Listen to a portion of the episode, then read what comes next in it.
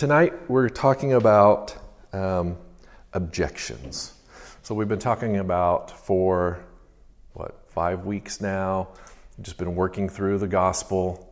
What is the gospel? What is repentance? And things like that. So now in the gospel conversation, we're going to start moving into um, objections that you might run into. So we'll talk about some of these objections a little bit.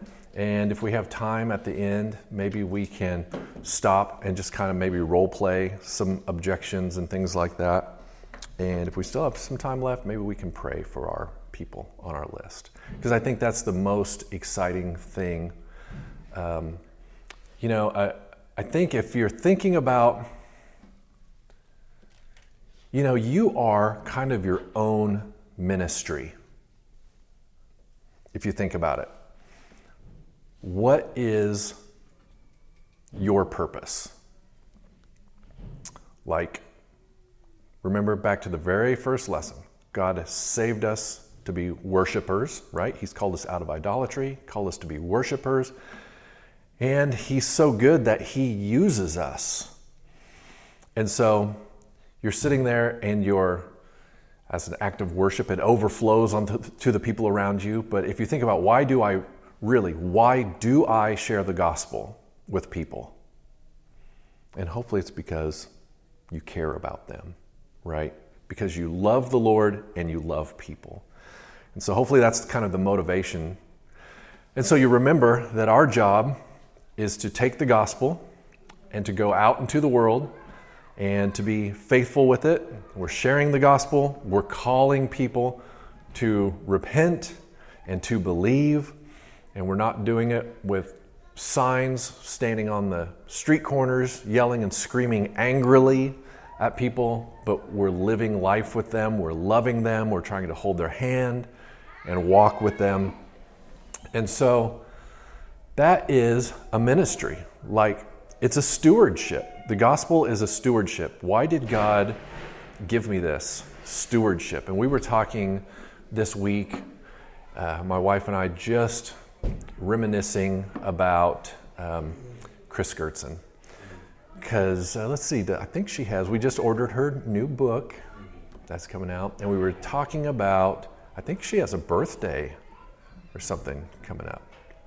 So we were talking about her, and we just were thinking about and talking about just how useful she was to Lord, how productive she was for the Lord, and how she was just such a great steward of her time and her talents for the Lord. And so, you know, you sit there and you think, somebody that is so gifted and so talented that it almost feels, it just almost feels wrong that she was taken from us so soon, right? Because she was so useful for the Lord. And that led to the conversation of, but here's the thing God doesn't need any of us. But what a gift and what a privilege for us to get to carry that baton, to get to have this stewardship of His Word, to get to have this ministry of sharing the gospel with people. What a great gift the Lord gives us to be stewards of His truth. So, you have a ministry. You're out there, you're sharing the gospel, you're calling people to come to Christ. Next thing is, do you have a plan in place to follow up with people and to disciple them? So, everybody's skills and talents are different and everybody does different things. Um, but have a plan in place for some kind of a basic Bible study, like just an introduction to the faith, and sitting down and meeting with them and following up with them.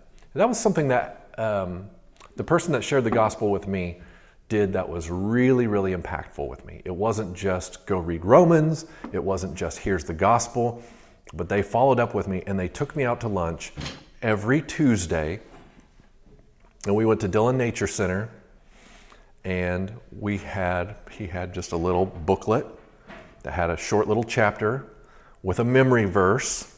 So we'd do the memory verse, and then we would in the little booklet there was a little uh, breaking down the memory verse step by step. What does it say? What does it mean?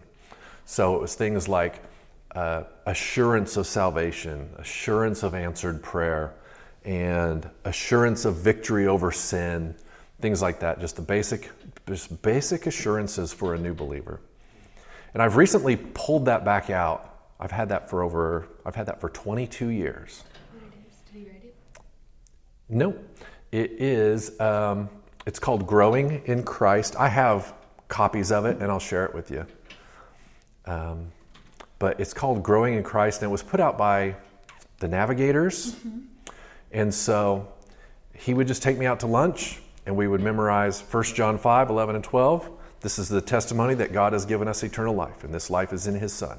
He who has the Son has life, he who does not have the Son does not have life. That verse is 22 years old in my head. That was the first verse I memorized as a new believer. And so, see how impactful that is? 22 years down the road, I have gray hair now. I'm a 50 year old man. I was 28 years old back then.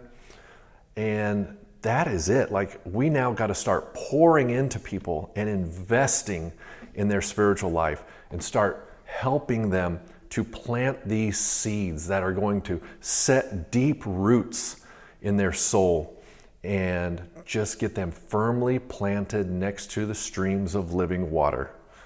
Help them to get in God's Word, teach them how to study God's Word, and then you're bringing them along into the church to worship with us, to be fed with us, and to grow with us.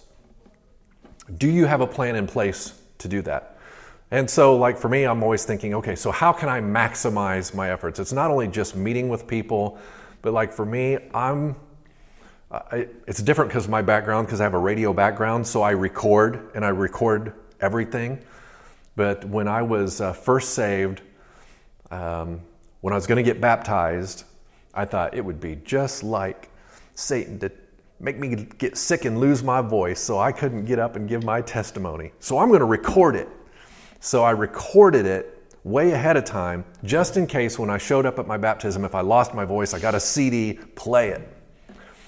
And about that time, I recorded a message for my funeral. It was like, when I die, nobody's going to be wishy washy. They're going to hear the gospel. So play this at my funeral or don't bury me. Did and so, have that recording? I do. Is it going to be played at you? Uh, I think I've updated it since okay. then. But, but it's still the same thing. Like, I don't want you to be soft. I want people to hear the gospel. This is why we're here. It's better to be at a funeral, at a house of mourning, than at a wedding, at a house of feasting. So, this is why we're here. And I'm really fortunate that I get to run sound for a lot of funerals just because of the nature of the time of day of most funerals, and I'm available. And I used to think that um, I, I wanted to write a book called 100 Funerals. I wanted to go to 100 funerals and listen to what they say and say, here's what people say about the most important moment in your life. Probably the second most important moment of your life is when you were born. Certainly, the most important moment of your life is when you die and what happens when you die. And here's what you hear at funerals. Here's just the general message, and then here's the gospel. Well, that was in my 20s, and I'm over it. But, but I like funerals because that is really an important moment. So, anyway, so I would record that, but then I would just like start um, just recording. So, I re- recorded a little CD called How to Get to Heaven. And it was just the gospel recorded on a CD. And I made a bunch of copies and I handed it out to everybody. And then the church started giving them out when, on visitations, and they still give it out. The trick now is finding somebody that can still play a CD. Yeah. So, but I mean, even now, I mean, it's if you go to, so when I have a conversation with somebody at work and share the gospel, I say, and we're cut short on time, I say, you know what? Go to heaven.jasonyounger.com And I know that we don't have a lot of time here, but I explain in more depth and more detail how to get to heaven. So heaven.jasonyounger.com. Go go listen to that, right? So that's just a way that I'm thinking, okay, how can you're just how can I just maximize my efforts here? And in the same way, recording just short little those so I've taken that same little study that somebody took me through 22 years ago and have reworked it and rewritten it and it, I've incorporated it into my podcast. I have a podcast. And so the podcast came out of when I was first saved. About the same time, we had a baby in our family that had passed away. And before, when she was sick, um, I just started writing letters to my family. So I was a new believer. As a family, we were going through this really big crisis. And so I started writing letters to my family every week and just sharing the gospel and the hope that's in Christ. And we would pray, you know, for the baby and things to be praying for in this letter. And so this letter, I started calling them and I would mail them out to everybody in my family. And I called them letters in grace because I was mailing out letters about the grace of God. And then it had a double meaning because it was grace, G R A C E, God's riches at Christ's expense, or God rejects all carnal efforts. And so I've kind of stuck with the God's riches at Christ's expense. So yeah, that and so now that the letters have kind of gone away, and it was a, an email later, and then the email turned into a podcast. So it so I have lettersingrace.com. Is it on like Spotify? Everything, yeah. Yeah, it's on Spotify. Who's your co-host? I don't the Holy Spirit. I don't have I don't have a co-host. But so that's just using my my skills, my talents, my background to maximize my efforts to share the gospel. You have your own skills and talents and backgrounds. If your background is accounting, do a, a class on a basic basic finances for your home. Do a free class that you invite people to and incorporate the treasure principle by Randy Alcorn or something like that. And uh, just find what, what are my skills, what are my talents, what are my abilities, and how can I incorporate just the, the talents that the Lord has given me to share the gospel, to pull more people in, to live with them, to love them, to disciple them, to feed them the gospel, to walk with them. If you're an employer, employ people with the purpose of sharing the gospel and feeding them and discipling them and walking with them. And so, I mean, I think that kind of as we kind of get towards the end of all of this, keeping in mind what the ultimate goal is, and people will say all kinds of things. They'll say that it, it looks like you're, um, whatever, I don't know, trying to build a ministry for yourself or something.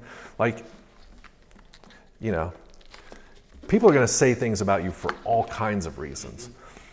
The, the, what matters is where's your heart? Do you love Christ? Do you love His Word? Do you love the gospel? Do you love people? That's what matters. And now exercise all of your gifts, talents, abilities, and just go to work for the Lord. You know, when we bear fruit in our lives, it's not something that we consciously physically do, right? Um, let's see, what fruit can I bear this week? No. As you're walking in the Spirit, the natural byproduct of walking in the Spirit is bearing fruit. Like the fruit falls off behind you. And so don't walk looking backwards, looking at the result of your works or the result of your efforts. Just keep your eyes on Christ and just keep walking towards Him and uh, just focus on just, I mean, we got our hands full enough to love people and eliminating sin from your life, right? Guard your personal holiness and love others. I mean, we got our hands full in that. So, um, now when we encounter conversations with people, you're going to encounter all kinds of objections. And so, this is uh, lesson five in your book Guidelines for Handling Questions and Objections. And I think that the uh, most important thing, which we've talked about a lot, is first of all just remembering the authority of Scripture. 2 Timothy 3:16. So in the heat of the moment, you know, you get talking, you want to be right. Um, sometimes you want them to know that you're right, like you want to win the argument or whatever, or they're just throwing a bunch of stuff at you. They have all kinds of objections and what about this and what about this and what about this. And it's really easy to, to go down all these different little rabbit trails and talk about all kinds of secondary matters or even matters that are just so far out there they, they don't matter. And the important thing to remember is that Scripture is our sole infallible authority.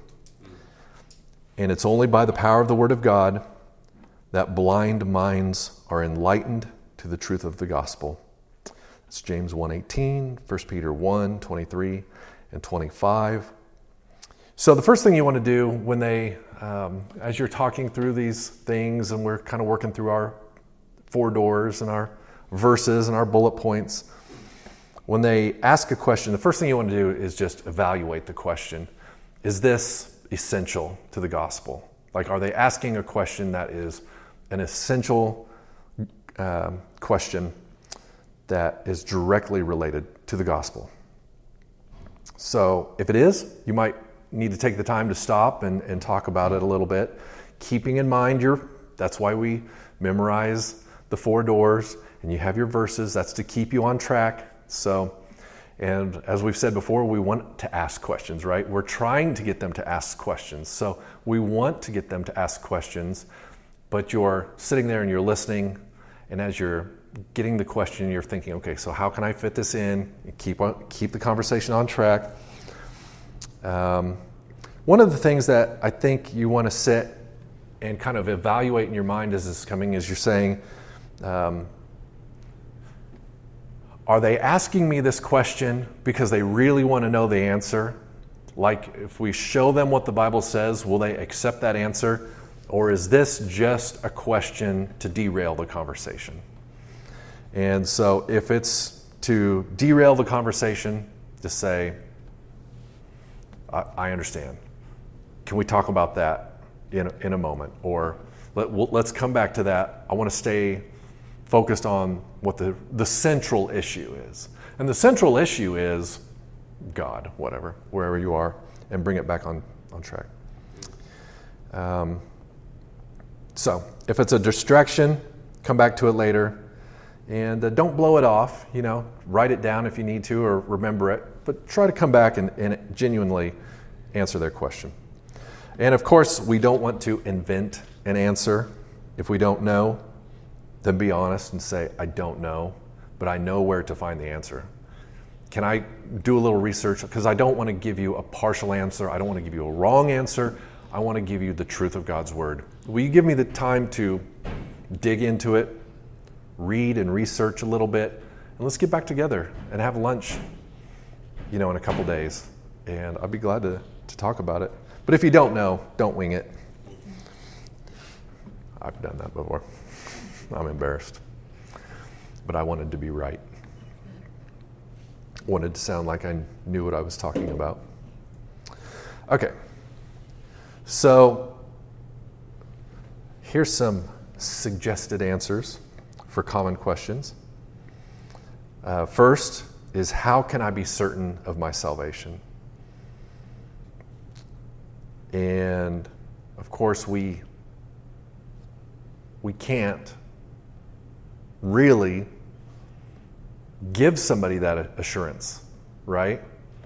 Who gives us the assurance of salvation? My co host on my podcast, the Holy Spirit, right? We cannot sure assure a person of his salvation. So don't speak as if salvation is just simply the result of praying a prayer or performing some kind of external action you know, like you've heard the churches raise the hand, walk the aisle, sign the card, burn the pine cone at camp, or whatever. Um, so somebody might express his desires to God in prayer, but salvation is based on repentant faith. And we can't know a person's heart, and we must not usurp the Holy Spirit's function and give false assurance on the basis of a verbal commitment. So, that's tough, right? Because on one hand, you want to be encouraging, you want to be reassuring, but at the same time, you want to be careful not to give false hope mm-hmm. or false assurance. And so you have to speak with love in that. And so it's not just a quick, cold reply. How do I know if I'm saved? Remember the clip that we listened to last week with John MacArthur and the lady? And he just so lovingly walked her through do you do this? Do you do this? Do this? Because the fact that you're sitting here and even asking me these questions, these are good questions to ask. And the unbeliever doesn't struggle with these things, and the unbeliever doesn't think these things. And that by itself is a good indication that the Holy Spirit is working in your heart and working in your life. And this is really just an evidence, this is a fruit. So, um, so we want to be we want to be careful. We want to be loving. We want to be kind. And it's like, you know what? It's not, it's not like the answer is time will tell, and the answer is we will see, but that's that's an internal commentary that you should be having with yourself, not an external commentary. What you say is, you know what? How do we know that we're saved? What do you believe? What do you believe? Right? We're not sitting there and we're not trying to give them all of the machinations of the workings of God behind the scenes and how's that all work. The question right now is you, as a person, from me to you, what do you believe? Do you believe, well, 1 John 5, 11 and 12. He who has the Son has life. He who does not have the Son does not have life. John 3, 36. He who believes in the Son has eternal life. He who does not believe does not have life, but the wrath of God abides upon him. Do you believe in Christ? Yes. And when I say, Do you believe in Christ? what does that mean? What is it about Christ that you believe? Do you believe that Christ is God? Yes. Do you believe that he lived a sinless life? Yes. Do you believe that he died on the cross and bore all of your sins on the cross? Yes. And do you believe that he died and rose from the dead and is coming in? Yes. Then you believe in Christ. Will? So, in that um, situation where you're asking the person, do you think it might be more advantageous to ask them, what do you believe, and have them tell you that way? Because I've had it right. before, like where you're telling them the things, they're just saying yes. Exactly. It's just like, okay, Right. Is it better in that situation? I would think to ask them, like, tell me what you believe. Like, I want to hear it. Abs- you, absolutely. You know, Mhm. not for me to say something and you're like, sure, I'll believe that. Absolutely. So, And you say, according to what your example you just gave, what do you, what would you? yeah, if you can if you can pull that out of them, that's excellent. It's anybody can follow along and say, yes, I believe that. Yes, I believe. But if you truly believe that, then you are the Bible says that you're saved. And how will that evidence itself in your life? Because Jesus said, You will know them by their fruit. And what is this fruit that we will bear? So these things will play out in your life. So as we walk with Christ, we'll keep studying, we'll keep learning more about Him, and you'll start to find this deep seated peace and joy and hope. You'll find yourself struggling to overcome sin, the fact that you even care about overcoming sin. Those are all really good signs. That's good fruit that you're bearing because if you are spiritually dead, you don't care about those things. So, that right there is great assurance. But it comes down to what do you believe? What do you believe? So, don't give a false assurance just based on something they did or a one time commitment, but love them and encourage them and disciple them, encourage them to keep going, to continue in the faith, to keep learning, to grow, to bear fruit. Here's the test is when the storms of life start to hit. Now as a new believer, and this has all hit you now, now you what are you going to do when your family rejects you? Or they kick you out because of what you believe, or they won't talk to you anymore, or you lose all your friends. Nobody wants to be around you anymore. Will you forsake Christ to go back to your family, to go back to your friends, or will you be like Peter and say, Lord, where will we go? You have the words of eternal life, and I can't even think of doing anything else but cling to you. I mean, where else will I go? Go back to where I came from? I mean, I see what the end of that is. That's a great encouragement, and they will be dealing with those trials and those hardships love them through that and lead them through that and hold their hand. You're their family now. When their family rejects them, when their family despises them or kicks them out or wants nothing to do with them or they're abusive, verbally abusive to them because of this, whatever it is, you are their family now. We are their family now. And we need to love them and care for them and show them the love of Christ. So, on one hand, it, it's they become part of our stewardship. So, God gives us the gospel, and it's a stewardship. And then God gives us fruit. Like the gospel, it, it, it becomes a ministry. Like this stewardship of the gospel becomes our own ministry, our own personal ministry in taking the gospel to the world. And then God starts to give us fruit. And as people are responding, you can't let people fall through the cracks. Have a plan, have a system to follow up with people. Keep good notes on what the issues are, what the struggles are, what the prayer requests are, and come back and ask them, How's this going? Um, how's this going with your kids? I've, I've really been thinking about you and praying for you. It's terrible. Let's get together and meet. Let's get together and meet because I know the one who is the Prince of Peace. The one that you want to be anchored to in the storms of life is the rock. And we have a song that we sing at church on Christ, the solid rock I stand. All other ground is sinking sand. It's really true. Let's get together. Let's go have lunch, and let's uh, let's talk about it. We need to get back in our Bible study.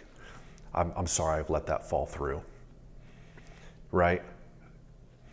And so you'll have somebody else, and something is going on. So as your ministry starts bearing fruit, these people that God has given you, they're a responsibility of yours to disciple now and to teach and to feed them and to bring them into the church so that they can be fed and worship with us. So you're kind of, it's like training wheels again. You're holding their hand until those training wheels come off and they can stand on their own. You're feeding them like a baby, spiritual milk, until they can stand on their own and feed themselves. So they're not going to know how to read the Bible.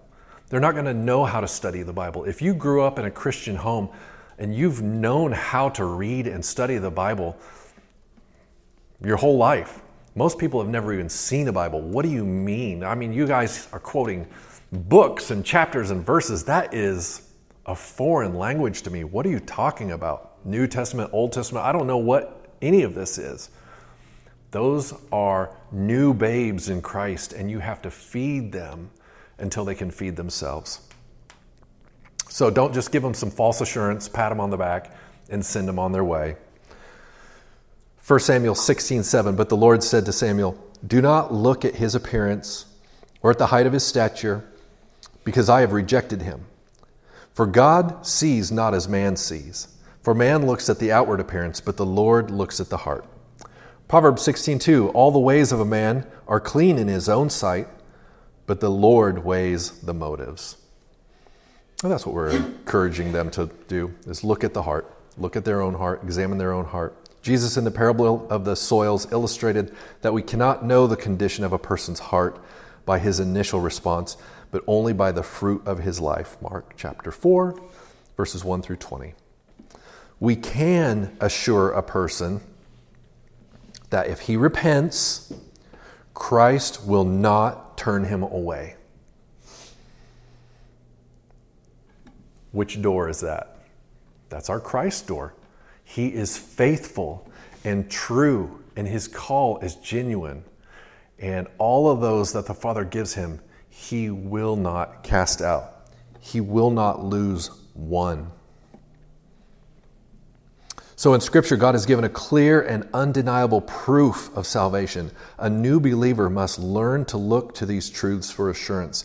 And if he fails to do this, he will continue to look back to an event, to a moment, or action as verification of his salvation and probably justification of continued sin. It's like, yeah, I'm doing this, but you know, it's who I am. It's what, I, hey, what am I going to do? It's who I am. It's what I do. I'm just glad that God saved me back in 1997 when I said the prayer and right and so yeah I'm not perfect but then who is you know I'm just glad I'm forgiven like so they're looking to that one event right so we're encouraging people to look to these truths for assurance not to an event not to a certain time that they made a commitment. Um, the test of salvation comes from examining three facets of the repentant life. First is faith that obeys Christ and flees from sin. Believers will have a continued and sustained faith in the promises of God. 1 John 3:23, 1 Thessalonians 2:13, an example is endurance through trials.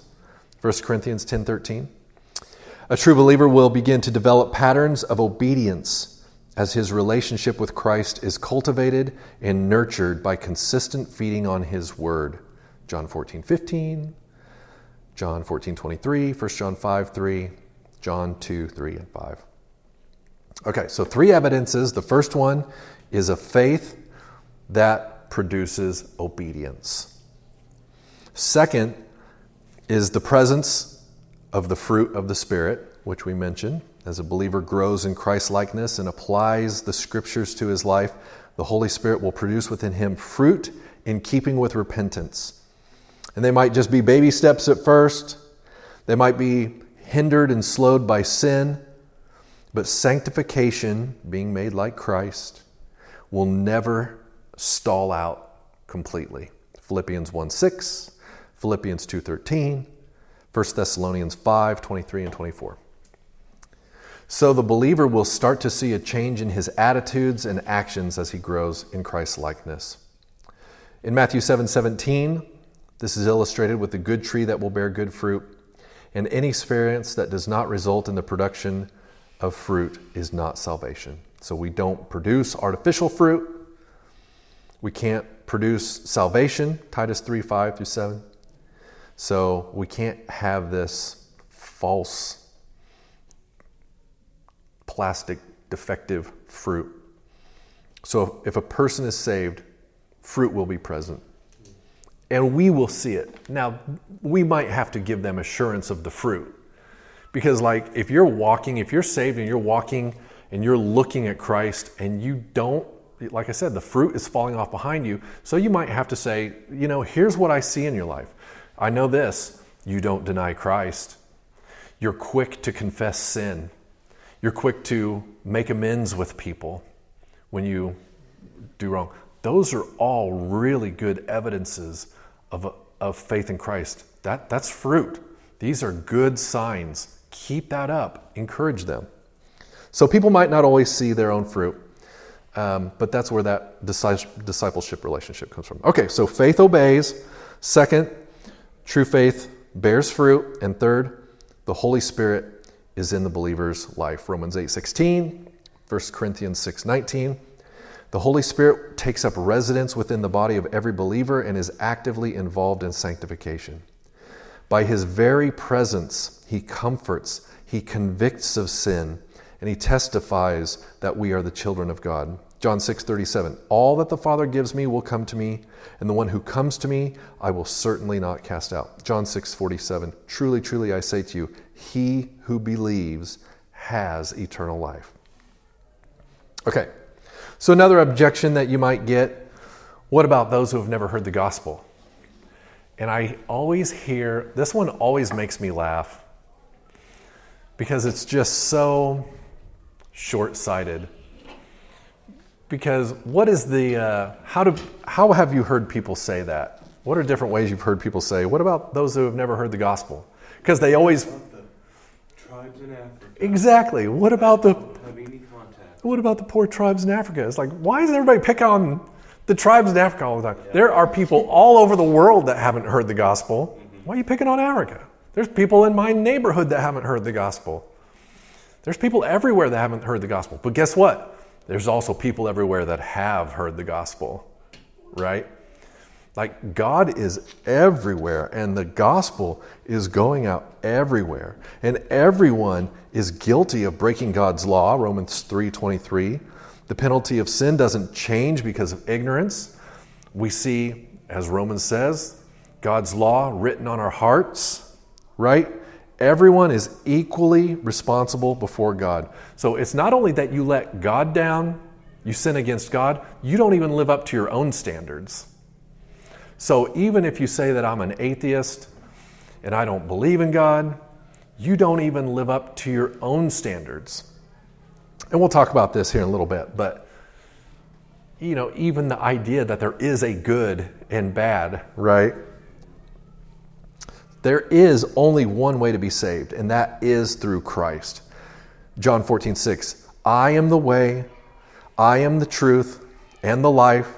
No one comes to the Father but through me. Period. Everybody's rejected the knowledge of God, which is made clear in creation and in the conscience. And if the Holy Spirit begins working in the heart, God will sovereignly bring the gospel to them. The question is will we repent of our sin and embrace Jesus Christ as Lord and Savior, or will we continue to live in rebellion and disobedience? Like, you can make this about other people as much as you want, but don't worry, God's got it. He knows them, and He makes Himself known around the world. So there's people everywhere that don't know Him, there's people all over the world that do know Him. The gospel is in all kinds of places you think it wouldn't be. That's something that I've learned in the last few years. Another one that you might get so, why does evil exist? Now, this starts really getting me excited because I love this conversation. Why does evil exist? If God is so good and powerful, why can't He stop evil?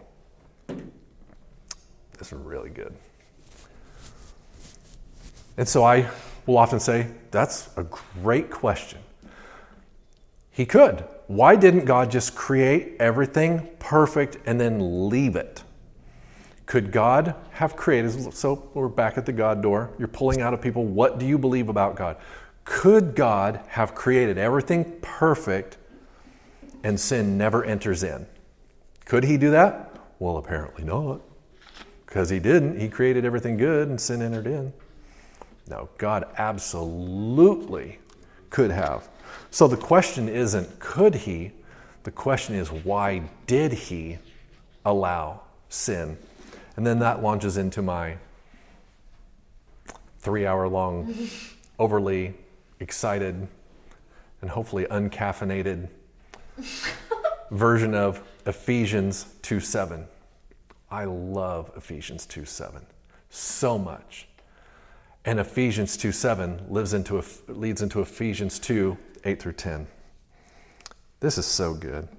So, on philosophical grounds, the problem of evil objection is actually more of a problem for the unbeliever than it is for the believer. For the unbeliever to admit that there is such a thing as objective evil And not just that certain things are just wrong for you, but not for me. They must also admit that there is such a thing as objective good. And if good and evil really exist, there must be a moral law. And where does that come from? And there's a conscience. And where does that come from? And that means there's this moral lawgiver. And where does that come from? That moral lawgiver the one who gives us this conscience, that is the God of the Bible. If somebody denies that God exists, there is no basis for absolute morality. Without absolute morality, the unbeliever has no basis to say that evil exists. Evil becomes merely what a particular person feels is subjectively unpleasant. So it becomes clear that the atheistic worldview cannot even admit that such a thing as evil exists, let alone offer a solution to its problem. However, when we admit that the God of the Bible is who he says he is, then we may define evil as the transgression of his law, and that's the point we want to talk about sin.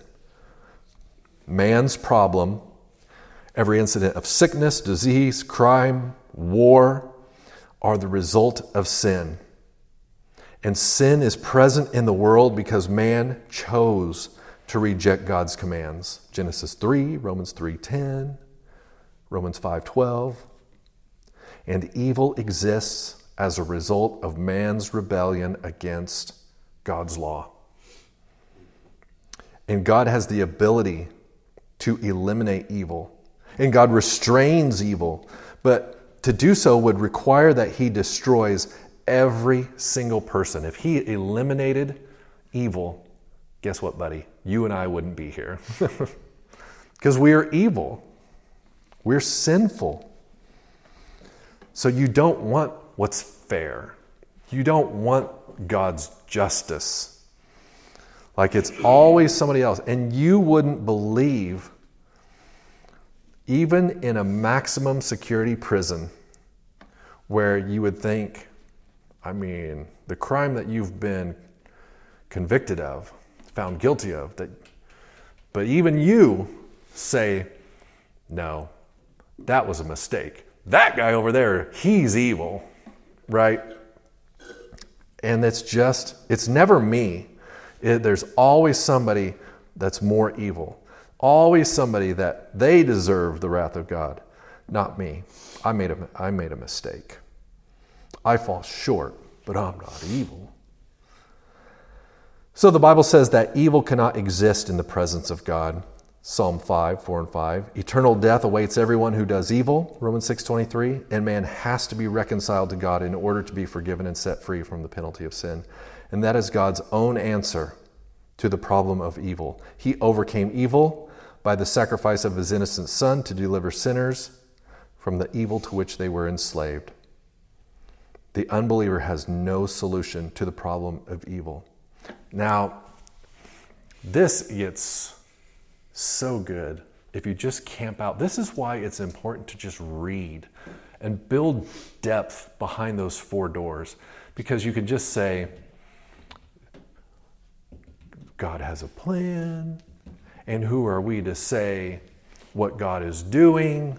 But we know that all things work together for good for those who love him and or the God of the universe who created and owns everything. He's perfectly holy and he demands perfect holiness. Of course could have created all things perfectly and he did and he allows sin to come in. And why is that? I mean, what a story that unfolds that God's creation, a third of the angels fall from heaven in rebellion against him. And now mankind turns on him. And so all of his creation is under sin's curse, and all of his creation is turning re- rebellion against him. And so you have a third of the angels rebelling, you have mankind rebelling against him. And he's telling this story that throughout all of the Bible and throughout all of eternity, no matter who comes against him, that he is still sovereign and victorious. And even in all of this evil, he glorifies himself. And all of God's attributes come focused into right there a moment on the cross. And the cross is just the central point of all eternity. Because right there at the cross, all of his attributes become known. And so, is God holy? The cross says yes. Is God just? The cross says yes. And is he merciful? Of course, the cross says yes. And is he gracious? Yes. And is he long suffering? Yes. Does God save some? He calls them out and he saves some to be worshipers. And there's others who reject him, and they reject him willingly, and they hate him, and they want nothing to do with him. And they pay sin's penalty, eternity in hell. Is that good? Even the sinner in hell because it says, every knee will bow and every tongue will confess that Jesus is Lord. And even the sinners in hell will say, you know what? He is good. He is true. I was a fool to reject him. So, whether in heaven or whether in hell, everybody, all of his creation, no matter what it is, even if all the powers of all of heaven and earth come against him, he is still by far the sovereign one. Worthy is the Lamb who was slain, right? So we get into Revelation and we just start looking at just this eternal story. And forever and ever and ever, we will not say, they say he is patient and kind. And he, he says that he is loving and merciful. Instead, for all eternity, we'll say, no, I know he's holy. I know he's just. I know he's merciful. I know He's patient and kind. We saw it. Like I lived it. He was merciful to me. When I was dead in my transgressions and my sins, He was good to me. So it's just this exciting story that unfolds. It's not a problem for us, but for the unbeliever, the problem of evil is a problem. So I don't think that's a rabbit trail. You can take that and that works through all four doors. It talks about God and who He is, it talks about Christ and our sin problem, it talks about uh, man and our sin problem, it talks about Christ and what He did. And in light of that, what are we to do? We are to come back under the authority of God who created us and who has been so patient with us. This is one I get all the time. Well, you believe what you want, and I believe what I want. In the end, everybody will be saved. So it doesn't really matter what you believe, as long as you have faith, right? Right? Yeah, I'm, yeah like we were saying, yeah, I'm spiritual, right? You believe what you want, I believe what I want. You know, as long as you have faith, in the end, you'll be saved. Well, faith is only as good as its object. And believing something sincerely doesn't make it right and say, it doesn't matter what you believe. And it doesn't matter what I believe. What matters is, what does the Bible say? Which, when I've said that, like, brought that up, like, but in the Bible it says, like Jesus said, I am the way, the truth, and the life. No, no one comes to the Father but through me. That's what the Bible says. That's truth. So the only true faith have is in Christ. And so people's argument to that is you're basing your belief out of the Bible. Yes, so, I am then they that's what they they it's really circular reasoning on both of our sides kind of i'm like i can't really explain it after that but it's like okay so this is what the bible says about faith they're saying you're presupposing that the bible is true yeah they're like well yes i am i don't believe the what if i don't believe the bible's true and i believe other stuff's true and i'm yep. like well uh, all i can say is that's not what the bible says that's yeah how do you how do you know that the Bible is true. I've read it, I've lived it like it has proven itself to me over and over again that God, what God says is true. And when you read it and you look at what it says and you look at the world, like it's it's there, it's right. It it explains everything. It makes sense. It wasn't a room of guys that got together. You can't get these people to come together. And so it's really good to know how did we get our Bible? And how do we know that the Bible's true? Equip yourselves and be prepared for that answer because it is true. So it's not just faith and it's not just sincerity. We have to have this ultimate authority, and it can't be man. And so, really, our goal is I'm telling you that I, I can stand here and I can tell you one thing. And you can go to a, another religion down the street and they can tell you another thing. You can get three, four, five different things. And we can all tell you things that make sense. We can all tell you things that sound good or feel good. But that doesn't matter. What matters is what did God say? And how do we know what God says? How does God reveal himself to us? How does he reveal truth to us? God has made himself known three ways through what has been made, just through general revelation, through his Son, who is the fullness of God in bodily form, and through his Word. And that's it. that's it. It's not a sign, it's not a feeling, it's nothing new agey, it's nothing spiritual, it's God's Word. And if you will get in it and you will read it, it will prove itself to you. Take the lion off the chain, get them in God's Word, and let the Word and the Holy Spirit do the work. Because we're not going to argue them into submission, we're not going to argue them to be saved. Our goal is to get them in the Word of God and to read it and to believe it. S. Lewis writes this As in arithmetic, there is only one right answer to a sum, and all others are wrong. In the same way, there is only one solution for man's dilemma. There's one answer. John 14, 6, Galatians 2, 16, Titus 3, 5. There is only one name by which we are saved, Acts 4, 12. So all other religions are human accomplishment, human achievement. That's what's special about Christianity. It was divine achievement, divine accomplishment. All right, moving along quickly. Uh, God will accept me because I'm a good person. God knows my heart, and I've done a lot of good things.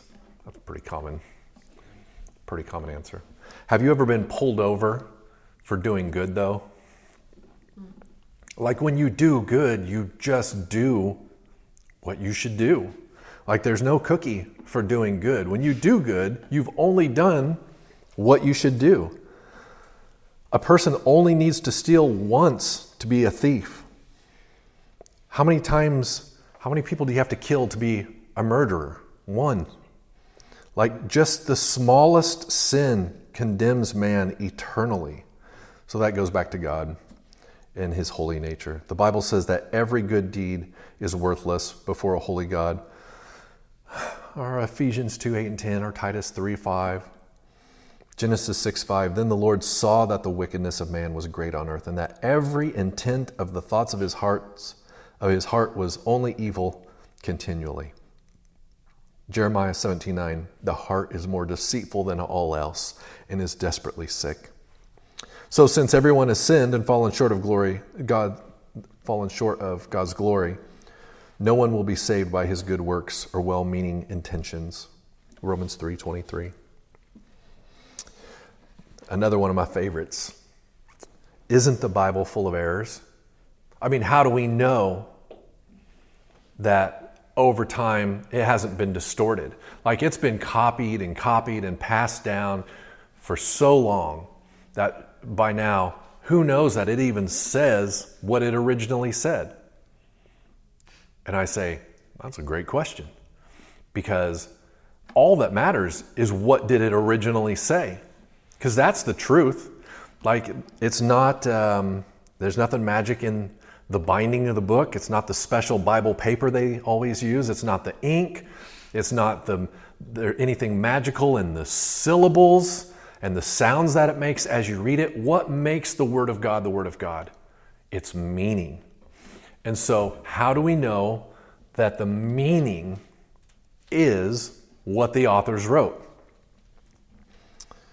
Well, let me ask you this How do we know that what Shakespeare wrote is true?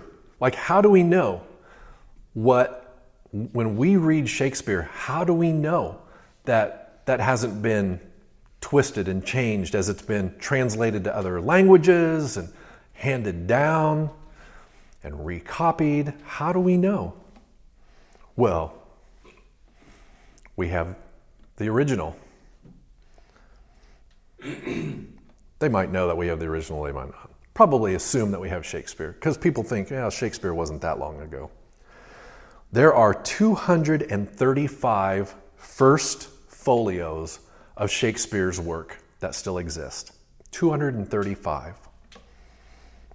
1623 AD. And there's 235. And nobody questions Shakespeare. The Bible has thousands of manuscripts that exist. Thousands of these early original manuscripts exist. So, 400 years versus thousands of years, hundreds of copies versus thousands of copies. And they all point to the same thing. It's true. It hasn't changed. God has superintended it. You guys kind of know what the big deal about uh, Bitcoin is with the blockchain. Do you pay any attention to that? So, so kind of the big thing with the reason why people like it is because it can't be manipulated. In that, it's all on this open ledger. So the blockchain is thousands and thousands of computers. When a transaction happens, it's recorded everywhere. And so you can't manipulate or make a mistake on one computer and distort the ledger because it's, it's everywhere. Like there are so many copies of the same ledger everywhere. And when the ledger updates, it updates everywhere. It's like open source. And that's kind of what God did with His Word.